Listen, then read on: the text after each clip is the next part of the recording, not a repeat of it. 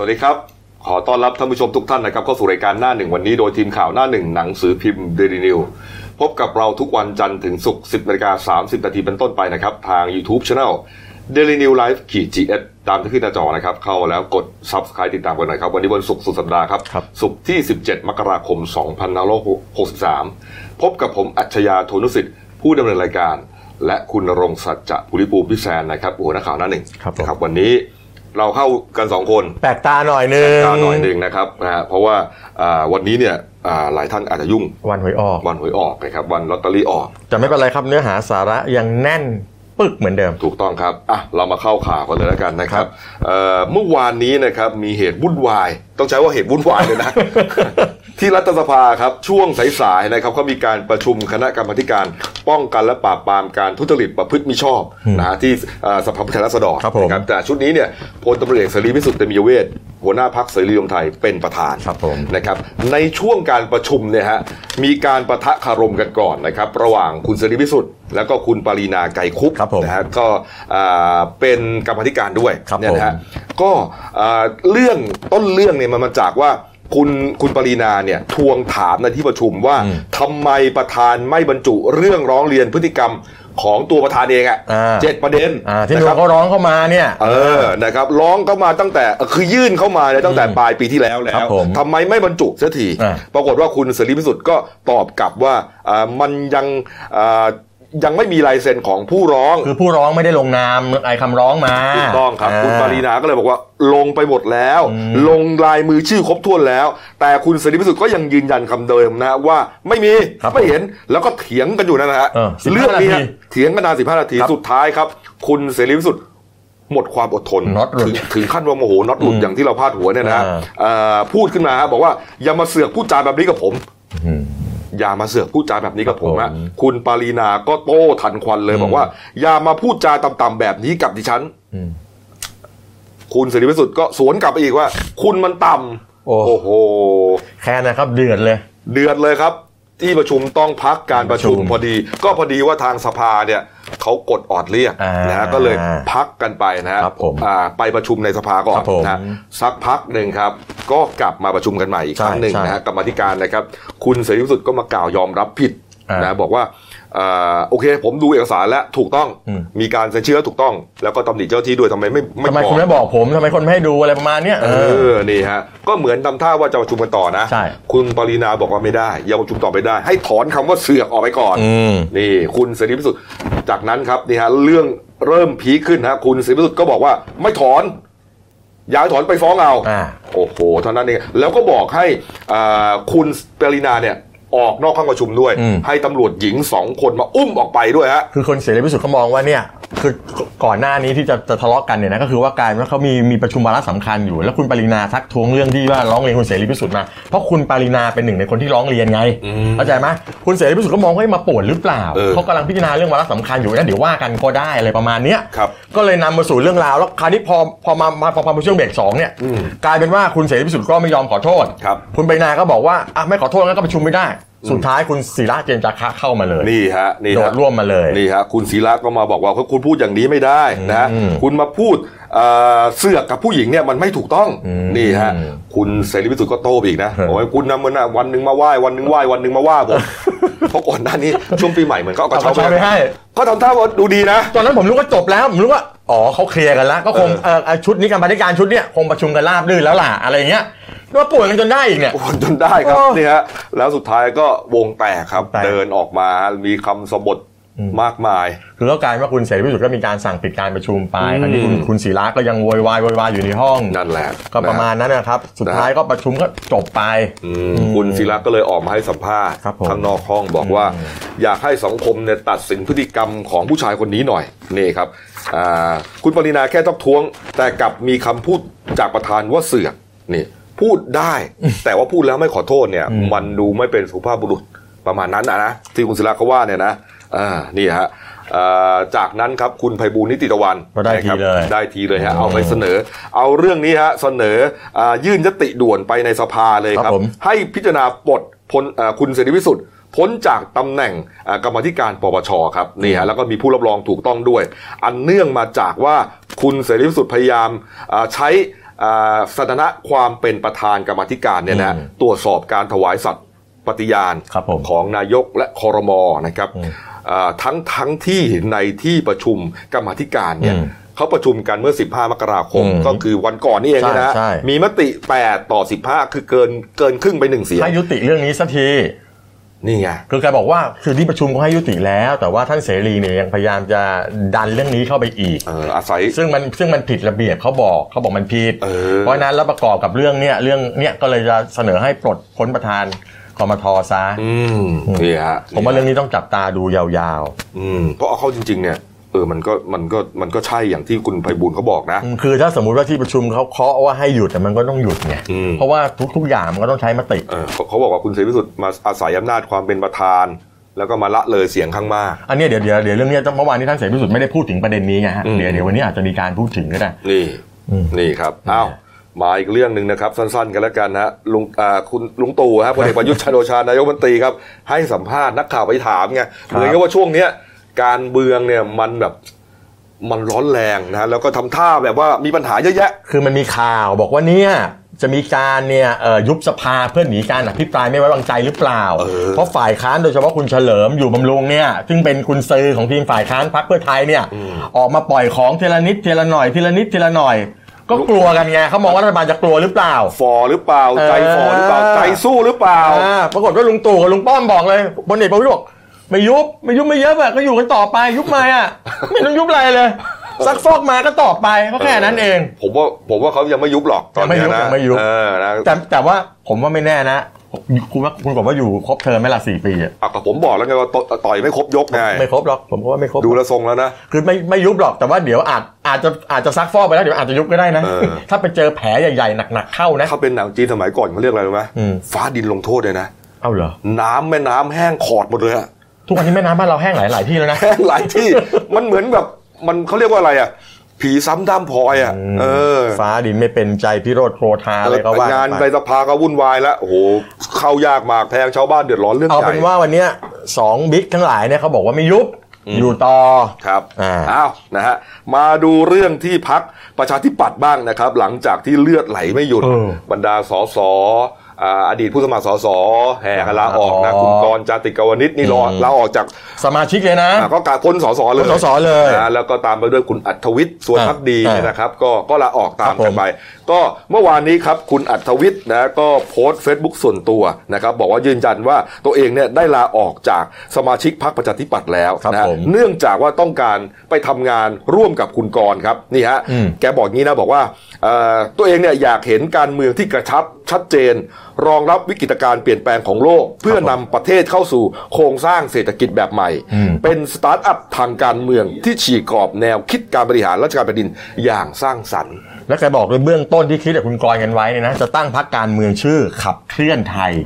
อันนี้เป็นโมเดลเบื้องต้นชื่อเบื้องต้นนะ แล้วเขาบอกว่าจะให้คุณกรณ์เป็นหัวหน้าพรรค แต่ว่าก็ยังไม่เคอนะ แต่เขายังไม่เคาะเขาบอก อันนี้คิดไว้ว่าอาจจะชื่อพรรคขับเคลื่อนไทย แต่เดี๋ยวไปไปดูกันอีกทีว่าอ่าสมาชิกทั้งหลายที่เราจะมีเนี่ยทีมเราเนี่ยเสนอว่าเอาชื่ออะไรกันดี แต่อันนี้ตั้งไว้ก่อนว่าเป็นครับพรรคขับเคลื่อนไทย คือตอนเนี้ยวางตัวคุณกรณ์หัวหน้าพัก แน่นอนแน่นอน แล้วดู แน่นอน ทรงแล้วเนี่ยคุณอัธวิทย์ก็อาจจะเลขาธิการพัก ก็ผมว่าก็ตรงนั้น อ่าแต่ว่าสมาชิกที่เข้ามาเนี่ยเขาก็บอกว่าจะเป็นพวกอ่านักอ่าคนรุ่นใหม่ ใช่ใช่ อะไรพวกนี้นะที่ที่มีความรู้ความสามารถ แต่ผมว่าเวอร์ไปนิดนึงอะ ทำไมฮะเรื่องอะไร เขาบอกเขาจะจะพลิกโฉมประเทศ เออก็ก็ ประเทศนี้มันพลิกโฉมไม่ได้หร อกครับ ประชาธิปัตย์เป็นสถาบันการเมืองไว้ตั้งนานยังพลิกโฉมอะไรไม่ได้เลย อืม เอาแต่ก็ลองดูก็ให้กำลังใจฮะตั้งพรรคเยอะๆมาสู้กัน นักข่าวก็เลยเอาไมค์ไปสัมภาษณ์คุณชวน คุณชวนหลีกภัยนะครับ ประธานรัฐสภาในฐานะอ่าประธานที่ปรึกษาพักเนี่ยนะ เป็นผู้อาวุโสและคนเกรงใจ ถูกต้องครับ คุณชวนก็บอกว่า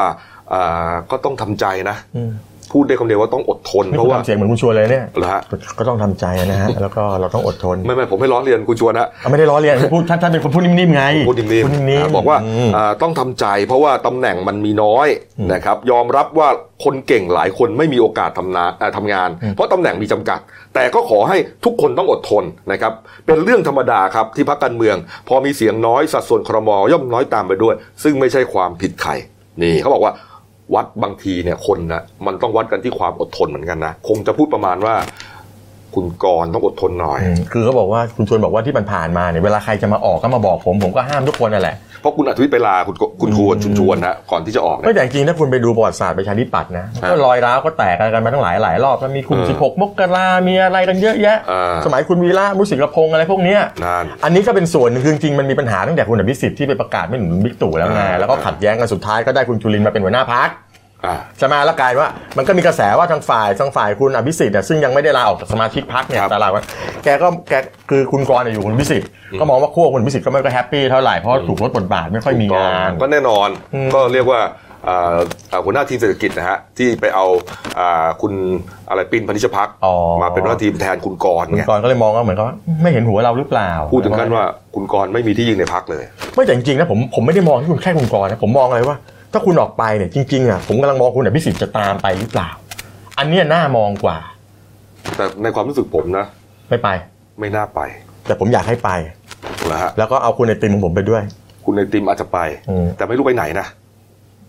ประชาธิปัตย์ก็คงไม่กลับเราแกเคยบอกแล้ว เหรอ อืมผมว่าคุณอภิสิทธิ์ไปด้วยเลยก็ไปดูไปยืดก็จะได้มีสามขาไงมีพลอะไรของของอะไรลุงกำนันอ่ะ อืมอืม อ่าอ่ารวมพลัง รวมพลัง ป ประ ระชาชาชาติ ชาติ ไท ไท ย ย ประชาธิปัตย์อันนี้อาจจะเป็นขับเคลื่อนไทย อืม ก็คือแต่มาจากประชาธิปัตย์หมดเลย อืม อ่ะเดี๋ยวลองไปลองดู ย้อนประวัติศาสตร์การเมืองก็อย่างที่พี่แซนเล่าอ่ะมันมีมาแล้วประชาธิปัตย์เนี่ยนะ แต่ประชาธิปัตย์ก็ยังอยู่ได้ คุณสมัครสุนทรเวช อ่า ก็ออกไปเพอรู้ว่าตัวเองเสียงดีออกไปตั้งพรรคประชากรไทย โอ้โหถล่มทลายได้ คุณ เป็น เฉ รัฐมนตลิรี ม มหาดไทย ใช่คุณเฉลิมก็เคยอยู่ ถูกต้อง ยู่ ฮะ นะ นี่ เออ แต่ยุคตกต่ำก็มีฮะ มี ที่เรียกว่าแทบจะศูนย์พันเลยอ่ะปีไหนอะผมจำไม่ได้แล้วที่คุณถนัดคอมมันเข้ามาคนเดียว อ่า แต่แน่นอนรอบล่าสุดนี่กทมศูนย์ ก็ พัน ศูนย์พัน ใช่ ไม่แต่เขาบอกประชาธิปัตย์ไม่มีวันตายนะ อืม ไม่เป็นไรก็ลองดูกันครับเผื่อว่าบ้านเราจะดีขึ้นถ้าเกิดมีพักใหม่เข้ามาอีกสักหนึ่งพัก อืม โอ เมื่อ เค กี้ นะครับ พูดถึงประเด็นเรื่องของกรรมาธิการ อ่า อ่าปปช ครับผม นะครับเมื่อวานนี้ฮะมีข่าวออกทางโลกโซเชียลมีเดีย อ๋อ นะฮะนี่ฮะโลกโซเชียลมีเดียเขาบอกว่าเอ่อราชกิจจานุเบกษาครับ ได้ประกาศเรื่องตั้งกรรมาธิการในคณะกรรมาธิการป้องกันและปราบปรามการทุจริตประพฤติมิชอบ แทนตำแหน่งที่ว่าง ครับผม จริงๆเนี่ยก็ไม่ใช่เรื่องใหม่ อ่าไม่ใช่เรื่องใหม่เขาตั้งกันไว้แล้ นะควรับเออแต่พอเอ่อมีราชกิจจานุเบกษาแล้วบอกว่าหัวข่าวไปพาดนะครับ ผม บอกประมาณว่าอ่าตั้งคุณปรินาไกรคุปต์และคุณศิระเจนจาคะ เป็นกรรมาธิการปราบทุจริต เอาง่ายๆ ปราบโกงอ่ะ ปราบโกงปราบทุจริตฮะโอ้โหเท่านั้นเอง สะดุ้งกันเป็นเฮือกเลย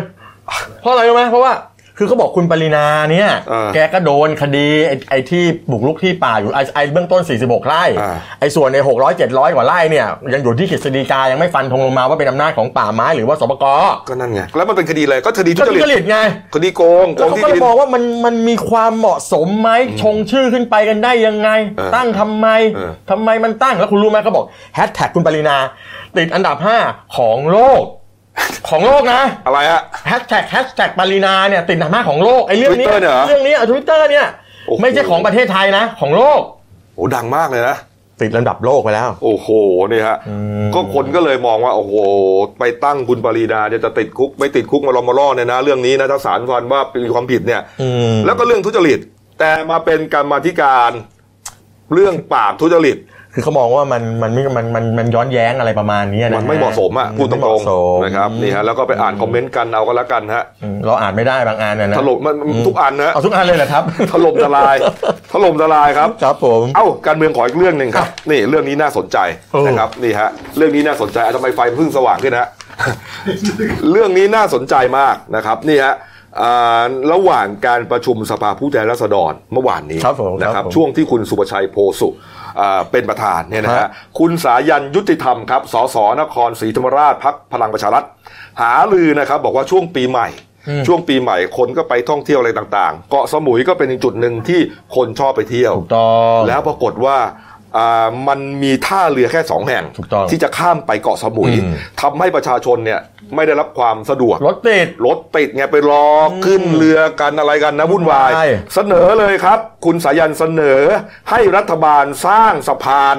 นะฟังให้ดีนะ สร้างสะพานจากอำเภอขนอมอำเภอขนอมอ่าที่นครศรีธรรมราช อ่าข้ามไปเกาะสมุย ไปเกาะสมุยเลย ก็ไม่แปลกนี่ ก็อำนวยความสะดวกให้ชาวบ้าน แปลกตรงไหนอ่ะ มันไม่แปลกหรอกมันแปลกตรงที่ว่าแล้วเสนอให้ต่อไปด้วยว่า ให้ตั้งชื่อว่าเป็นสะพานจันโอชาครับ แมว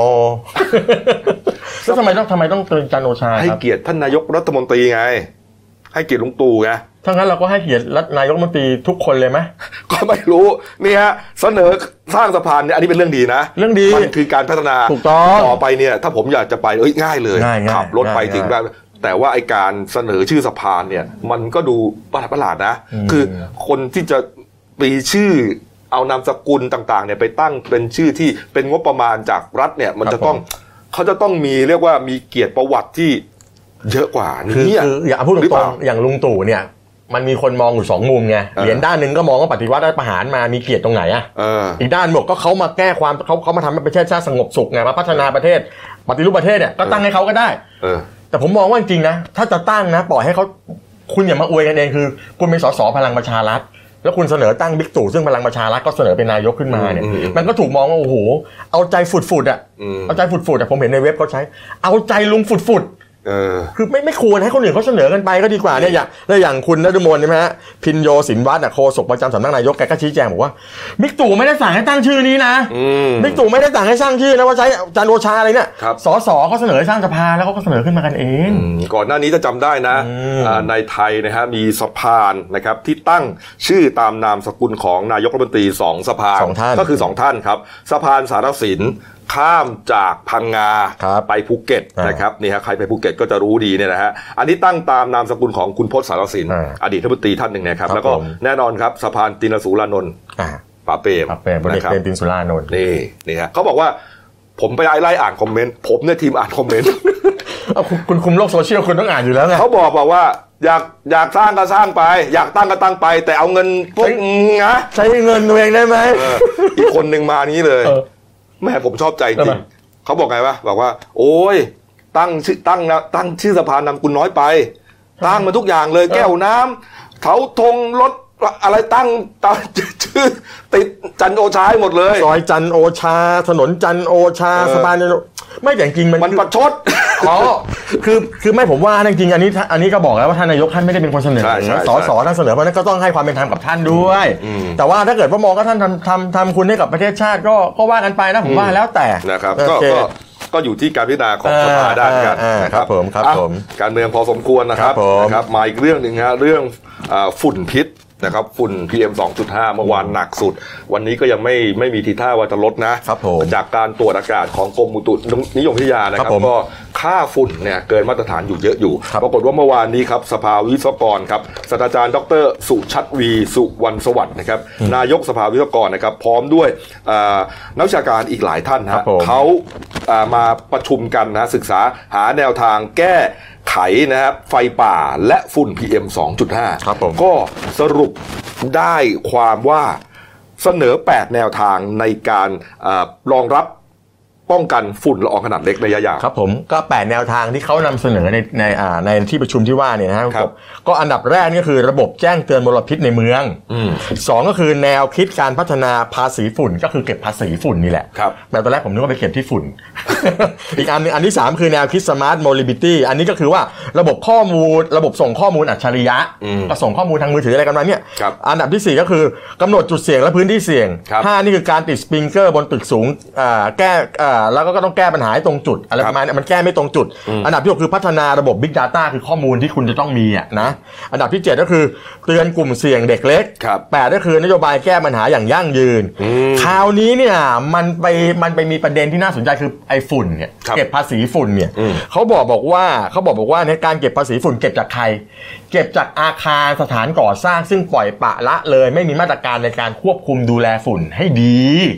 เอ๊ะอาอาคารมันจะปล่อยฝุ่นยังไงอะ ก็สมมุติว่าอาคารบางอาคารสกปรกในยคุณกบไม่ได้ ครับ ไม่ได้แบบว่าไม่ได้ดูดไม่ได้ทำความสะอาดไม่ได้มันมันก็มีฝุ่นเวลามีลมพัดมามันก็ฟุ้งได้มั้ง เออเหรอฮะ ผมว่าน่าจะเป็นแบบนั้นนะ เออ กับอันที่สองคือไอการก่อสร้างต่างๆเนี่ย อืม ไอที่ก่อสร้างต่างๆนี่อันนี้ก็พูดมาหลายรอบแล้ว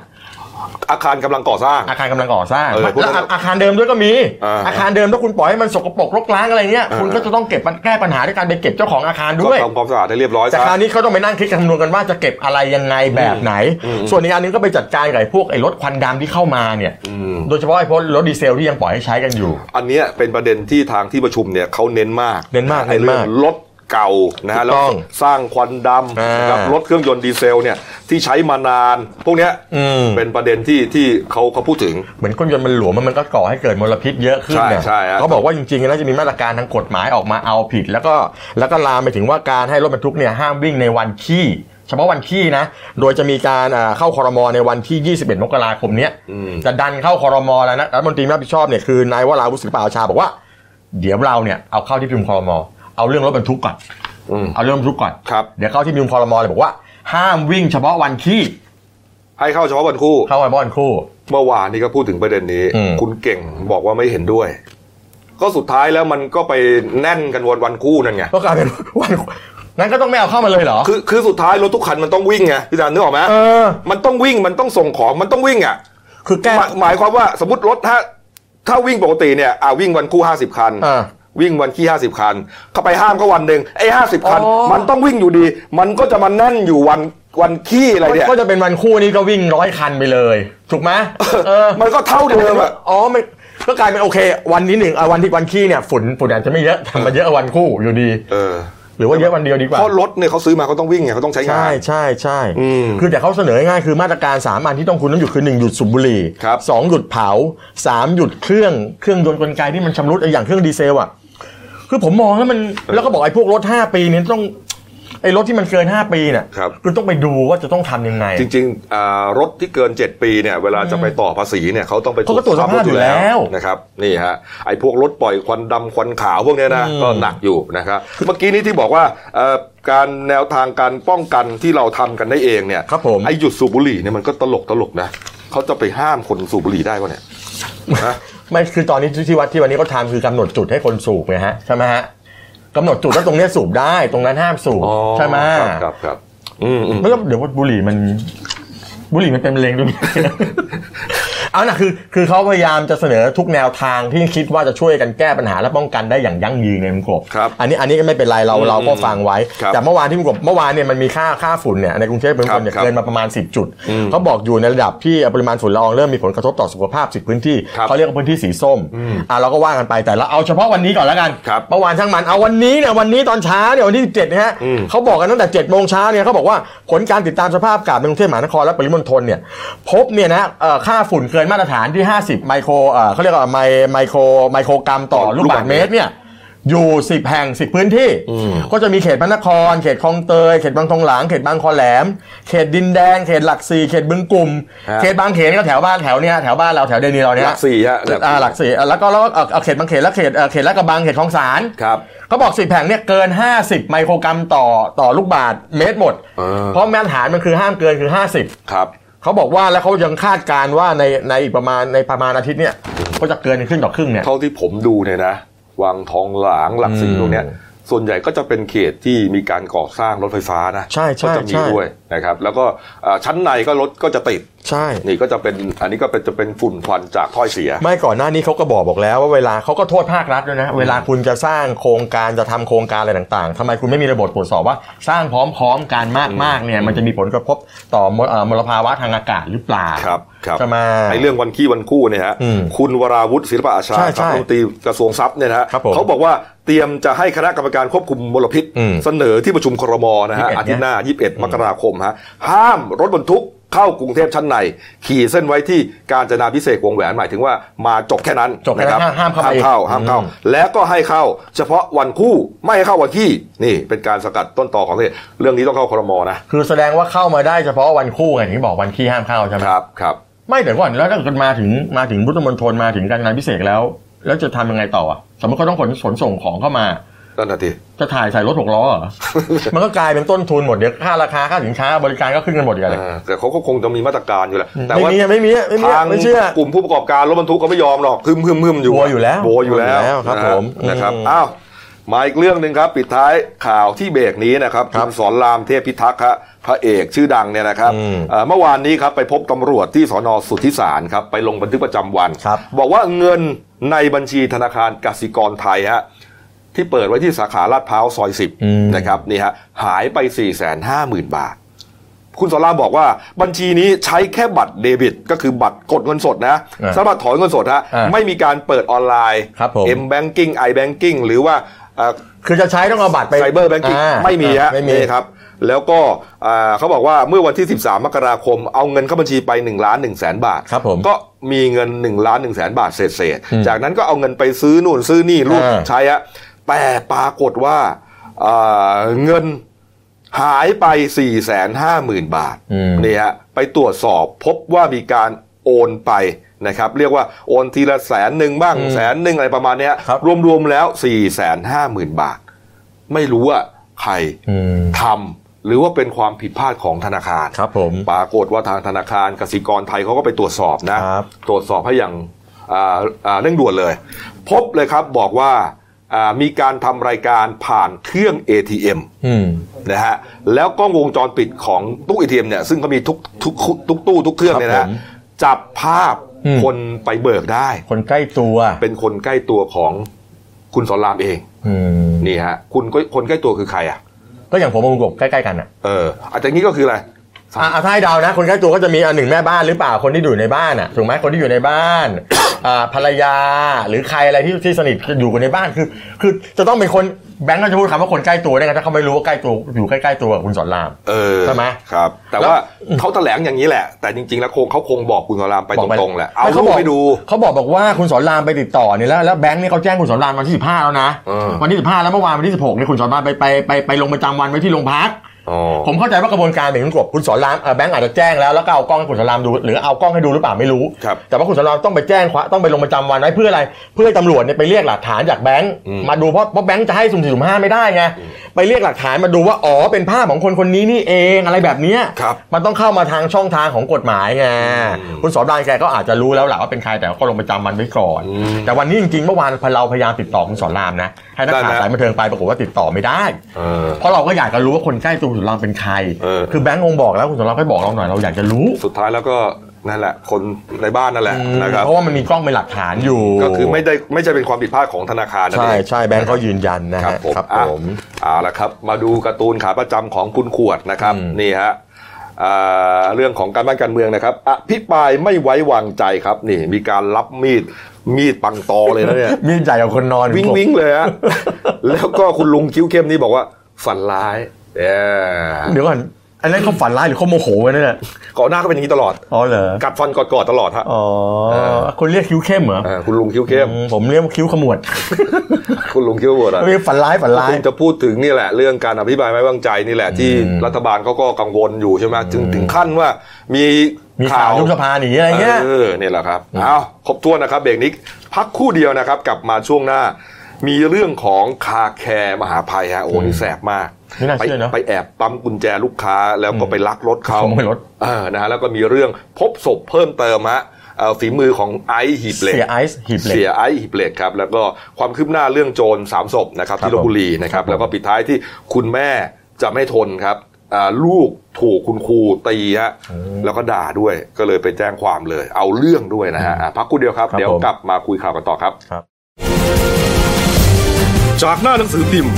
สู่หน้าจอมอนิเตอร์ พบกับรายการข่าวรูปแบบใหม่ หน้าหนึ่งวันนี้ โดยทีมข่าวหน้าหนึ่ง หนังสือพิมพ์เดลินิว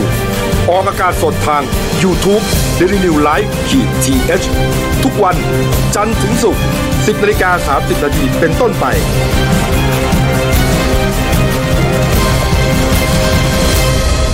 แล้วคุณจะได้รู้จักข่าวที่ลึกยิ่งขึ้น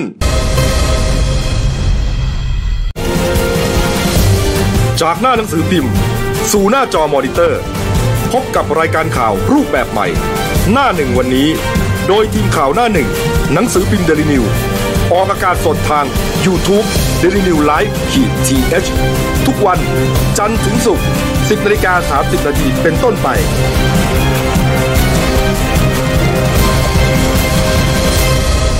แล้วคุณจะได้รู้จักข่าวที่ลึกยิ่งขึ้น เอาละครับกลับสู่ช่วง 2 ของรายการหน้าหนึ่งวันนี้ครับ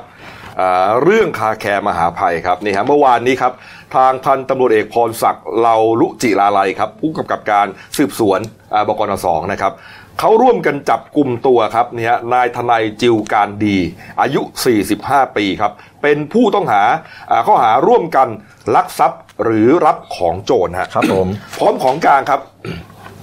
เป็นรถเก๋ง Honda Civic เนี่ยอย่างที่เห็นในภาพเนี่ยนะฮะทะเบียน 9 กไก่นเนน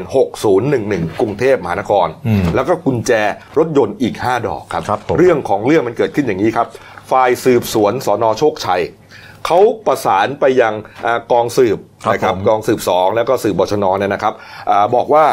เมื่อวันที่ 10 มกราคมที่ผ่านมา มี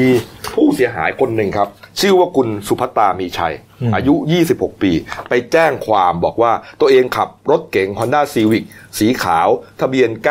กไก่กไก่ 8693 กรุงเทพมหานครนี่ฮะ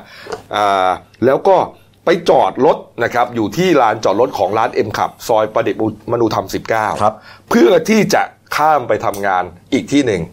คือเหมือนกับเป็นเป็นลานจอดรถอะ ก็ขับไปทำงานก็จอดรถไว้อีกที่หนึ่งก็ ใช่ ข้าม ค ไป รับ ทำงานอ่ะ ตอนเย็นเลิกงานฮะปรากฏว่าเอ่อกลับมารถไม่อยู่แล้วครับ หายไปแล้วฮะ อ้าว สืบวงอ่าสืบโชคชัยก็เลยไปตรวจสอบกล้องวงจรปิดนะครับ ครับผม จนพบจนทราบนะครับ บอกว่าผู้ก่อเหตุ ผู้ก่อเหตุนะครับเป็นมีสองคนเป็นพี่น้องกันครับ ชื่อนายสรศักดิ์หรือเบียร์ธีระเวศสุนทรอายุ 39 ปี ครับผม กับนายชัยวัฒน์หรือสิงห์ธีระเวศสุนทรพี่น้องกันครับ อายุ 36 ปีสองคนนี้ก็เลยแจ้งถูกแจ้งข้อหาร่วมกันลักทรัพย์ หรือรับของโจรครับ อืม สอบสวนคุณสุภัตตา ครับผม อกไงฮะแกบอกว่าเอ่อก่อนหน้านี้ครับ ได้นำรถยนต์ครับ เข้าไปเคลือบแก้ว อืม ที่ร้านเบียร์ชนบุรีประดับยนต์ อืม ของไอ้สองคนนี้แหละ อยู่ในซอยนาคนิวาส16 นี่ ครับ ใกล้ๆบ้านผมเลยนะเนี่ย อืม แขวงและเขตลาดพร้าวนะครับ ก็ปรากฏว่าเอ่อเป็นร้านของสองคนเนี้ยสรศักดิ์กับชัยวัฒน์เนี่ย ครับผม เมื่อตัวเองเอารถไปจอดครับนี่ทั้งคู่ก็จะให้ช่างกุญแจที่ติดต่อเข้ามาเนี่ยมาทำกุญแจสำรองเก็บไว้ อ้าวทำไมทำไมอ่ะ คือมันเหมือนมันคงแอบอะ อ๋อแอบคือเขาเจ้าของก็ไม่รู้ ไม่รู้ไม่รู้พอ แอบทำกุญแจไว้ เออ เอ นะ อ มันก็ไปปั๊ม อืม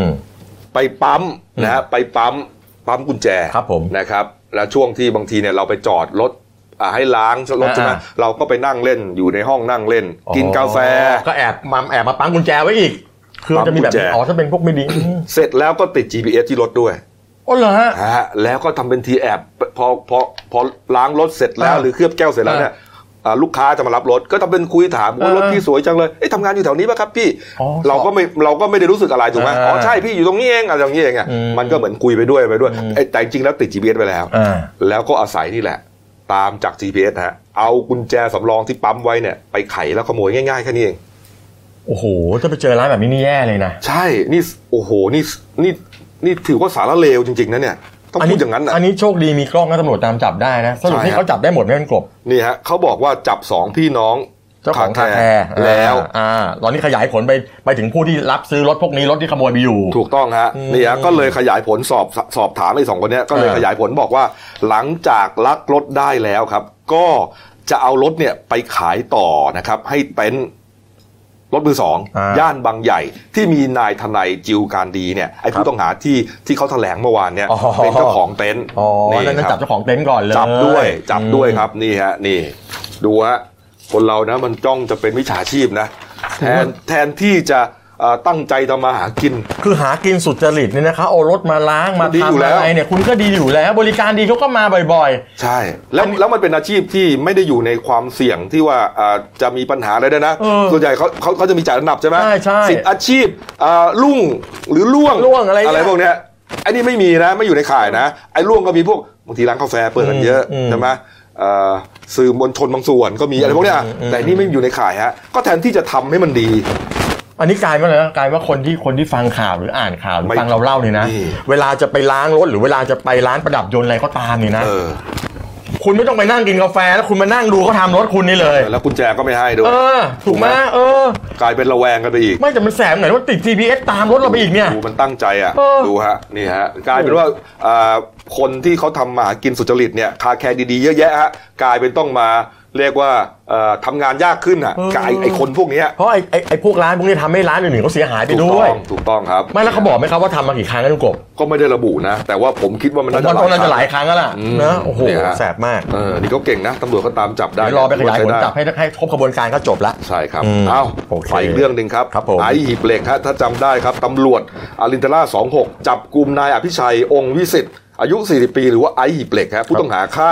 อ่าคุณวรินทร์นะครับหรือกุ๊กกิ๊กเนี่ยนะครับ ผม ที่แล้วก็ไปยัดฝังดินเนี่ยนะ อืม อ่าแถวแถวๆเพชรเกษม 47 เขตบางแค ครับผม นี่เหตุเกิดเมื่อหลายวันแล้วนะ ครับผม แต่ว่าเขามันมีพยานบอกว่าน่าจะมีคนถูกไอเสียไอซ์เนี่ยฆ่าอีกสองคน อืม แต่ไม่รู้ว่าถูกเรียกว่าเอา หาศพ พาง ไม่ ศพที่ไหน เจอ เออ เออ ปรากฏว่าเมื่อวานโปะเชะฮะอีกแล้ว เมื่อวานนี้ครับ พันตำรวจเอก จิรกฤตนะฮะอ่ะจารุณพัฒน์นะฮะเอ่อพุ่มกับดสบชนเนี่ยดสย่อมอะไรผมจำไม่ได้ครับ เอ่อกองกำกับการสวัสดิภาพเด็กและเยาวชน ใช่ไหมใช่ไหม ครับ เออนั่นก็ก็ยกทีมงานไปเลยตำรวจ แล้วก็มีเจ้าหน้าที่พิสูจน์หลักฐานมีแพทย์นิติเวชโรงพยาบาลศรีราชแล้วก็ที่สำคัญคือนักประดาน้ำจากปอเต็กตึง ครับ แกบอกว่าได้เบาะแสมาว่าเนี่ยเอ่อมันมีการเอาเอาศพไปถ่วงน้ำที่บ่อน้ำเอ่อในพื้นที่สองไม่ใช่บึงนะบ่อน้ำในพื้นที่ประมาณสองไร่แถวแถวบ้านของแถว แล้ว แถว ในบ้านมันเลยอะ เออติดกับบ้านเขาเลยเนี่ยเขาบอก เออ แถวนั้นเลยปรากฏว่าก็ไปงมอยู่นานสามชั่วโมง โอ้นี่ไง ปรากฏไปเจอแล้วกบ ครับ ไปเจอโครงกระดูกมนุษย์ ทั้งซี่โครงลำตัวกระดูกต้นขา แล้วก็เสื้อผ้าเสื้อผ้าผู้หญิงนะ ครับ แล้วก็ผ้าห่มแล้วก็โดยเนี่ยโดยเนี่ยเอ่อล่างเนี่ยนะถูกมัดติดอยู่กับเอ่อหน้าต่างเหล็กดัด เอาดัมเบลเนี่ยเอาดัมเบลนะน้ำหนัก 5กิโลเนี่ยถ่วงเอาไว้ นี่ไง ถ่วงไว้ ฮะ ใต้น้ำเนี่ยฮะ นี่คือสภาพที่เจอนะ อันนี้คือชุดผู้หญิงนะฮะ ครับ เขาก็เลยสงสัยว่าน่าจะเป็นหญิงสาว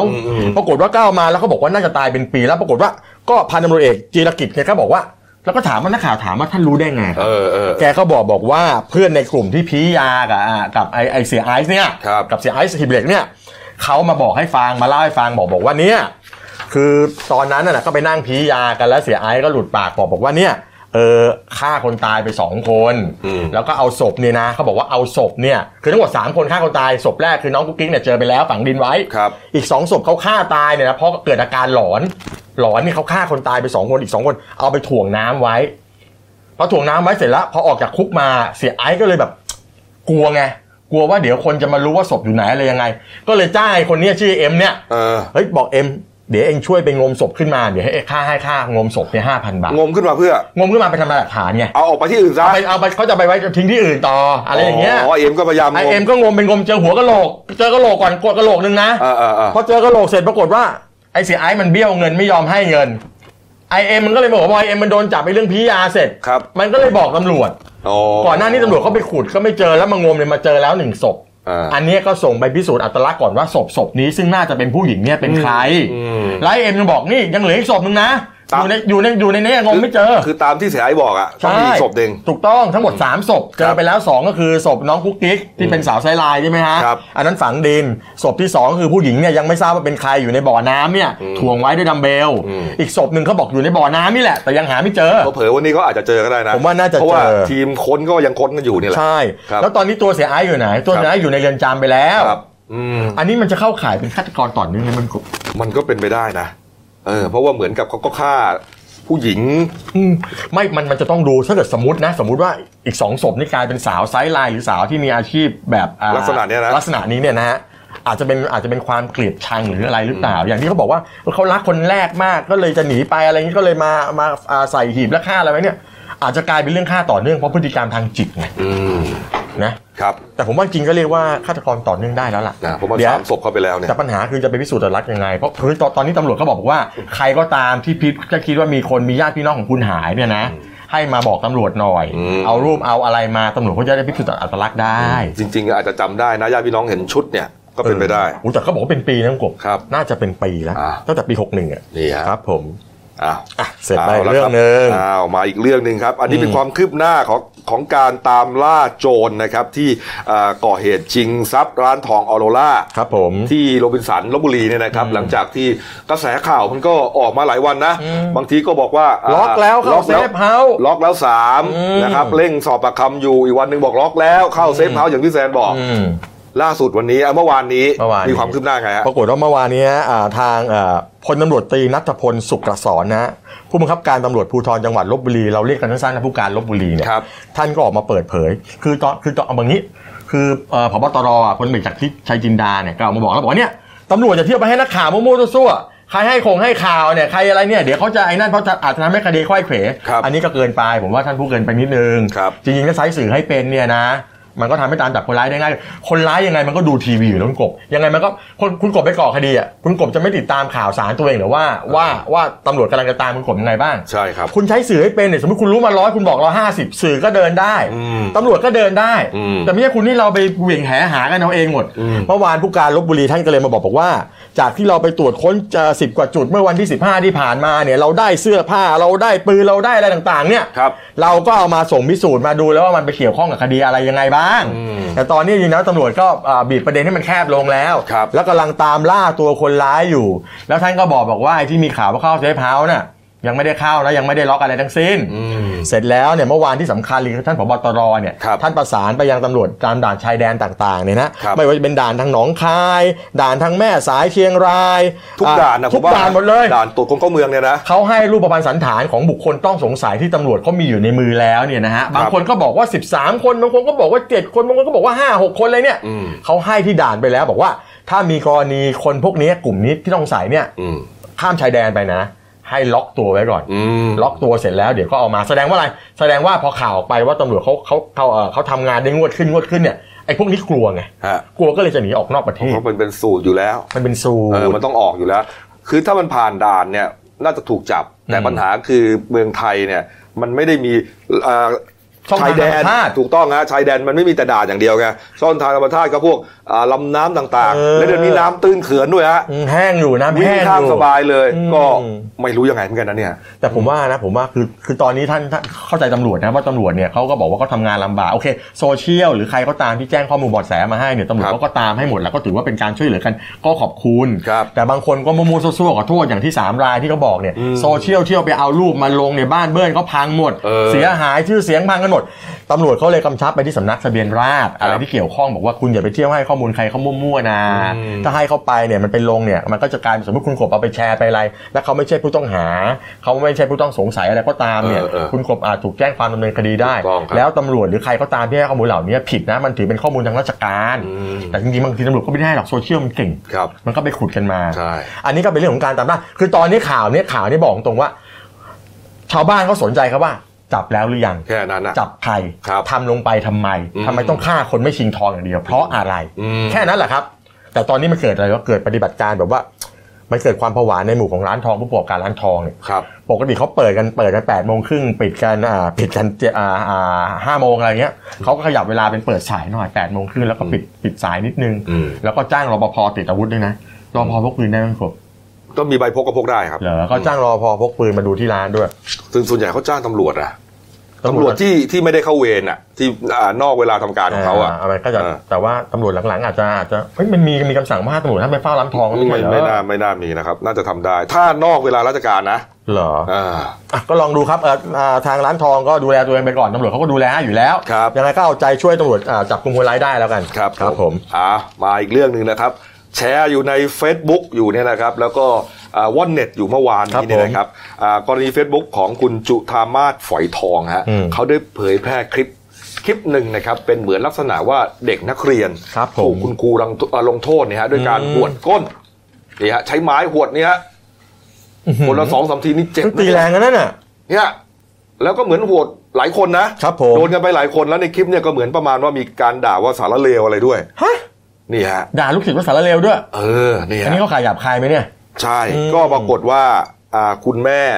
ท่านหนึ่งฮะเนี่ยชื่อคุณวันลภานะครับเขาเดินทางนะครับไปที่สพพระอินราชา จังหวัดพระนครศรีอยุธยาครับพาลูกสาวอายุ 14 ปีเนี่ยที่ถูกขวดเนี่ยนะ โอ้โห แต่ไม่แน่ใจว่าคนไหนเนี่ยนะ เออ ไปด้วยลูกสาวเขาอยู่ชั้นม .2 นะครับโรงเรียนเอ่อเชียงรากน้อย ครับผม ในอำเภอบางปะอิน อายุอ่าพระนครศรีอยุธยา ครับผม เขาไปแจ้งความนะครับ แล้วก็เนี่ยลูกสาวเขาก็อ่ามีหลักฐาน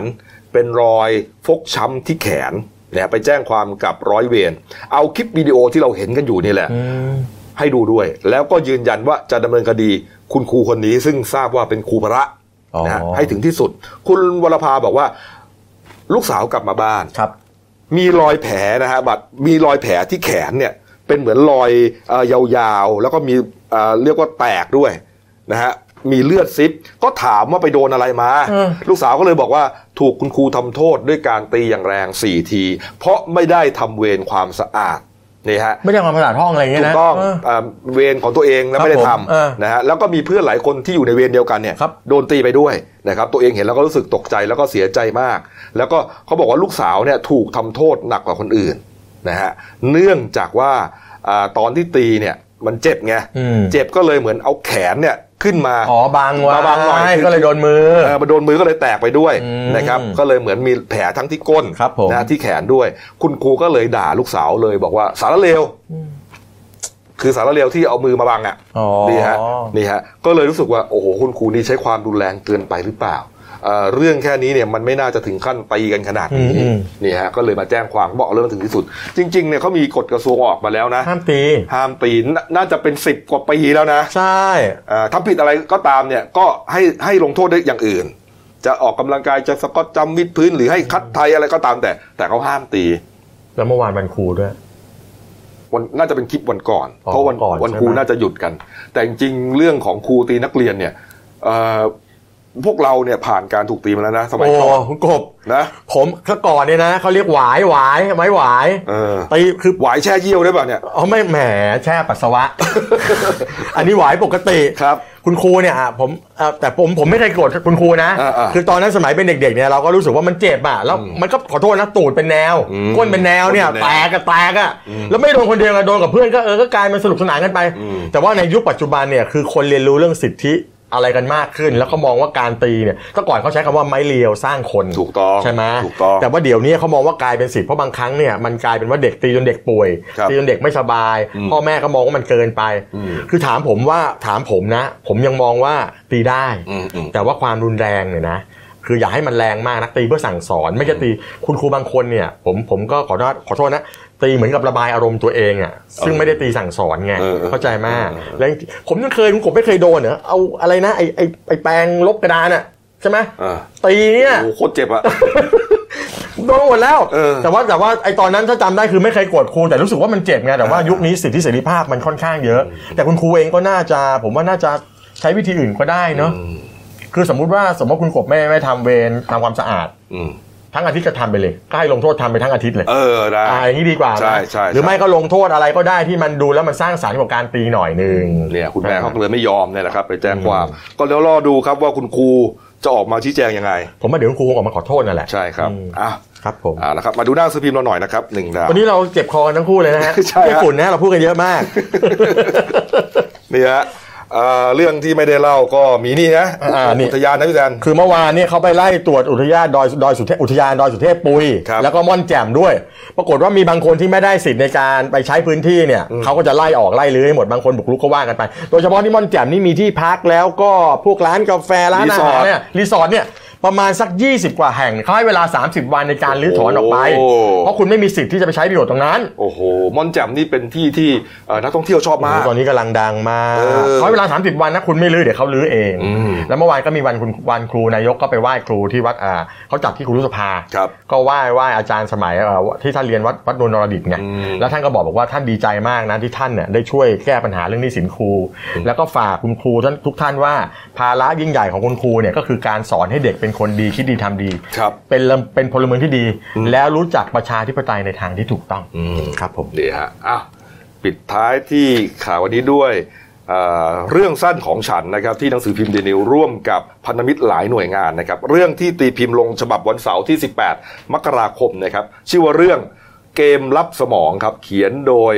คุณคีตานชลีแสงสังครับ อืม นี่เรื่องจะเป็นยังไง อ่า ก็น่าอ่ น่าสนใจนะคนะครับรับ อืม เราตีพิมพ์ทุกวันทั้งปี ครับผม นะครับ อ่านะครับครบถ้วนนะครับ ฝากช่องของเราด้วยนะครับเดนิวไลฟ์ขีดจีเอสนะครับเข้ามาแล้วกด subscribe กดไลค์กดแชร์กดกระดิ่งแจ้งเตือน มีรายการดี ๆ ทั้งวันและทุกวัน วันนี้วันศุกร์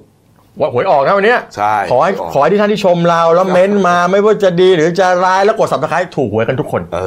อ ม แหมเยี่ยมเลย ครับผม เอาละครับ ขอบคุณนะครับ พบกันใหม่วันจันทร์หน้านะครับ ครับผม หยุด 2 วันนะครับ วันนี้ลาไปก่อนครับ ขอบคุณครับ สวัสดีครับ สวัสดีครับ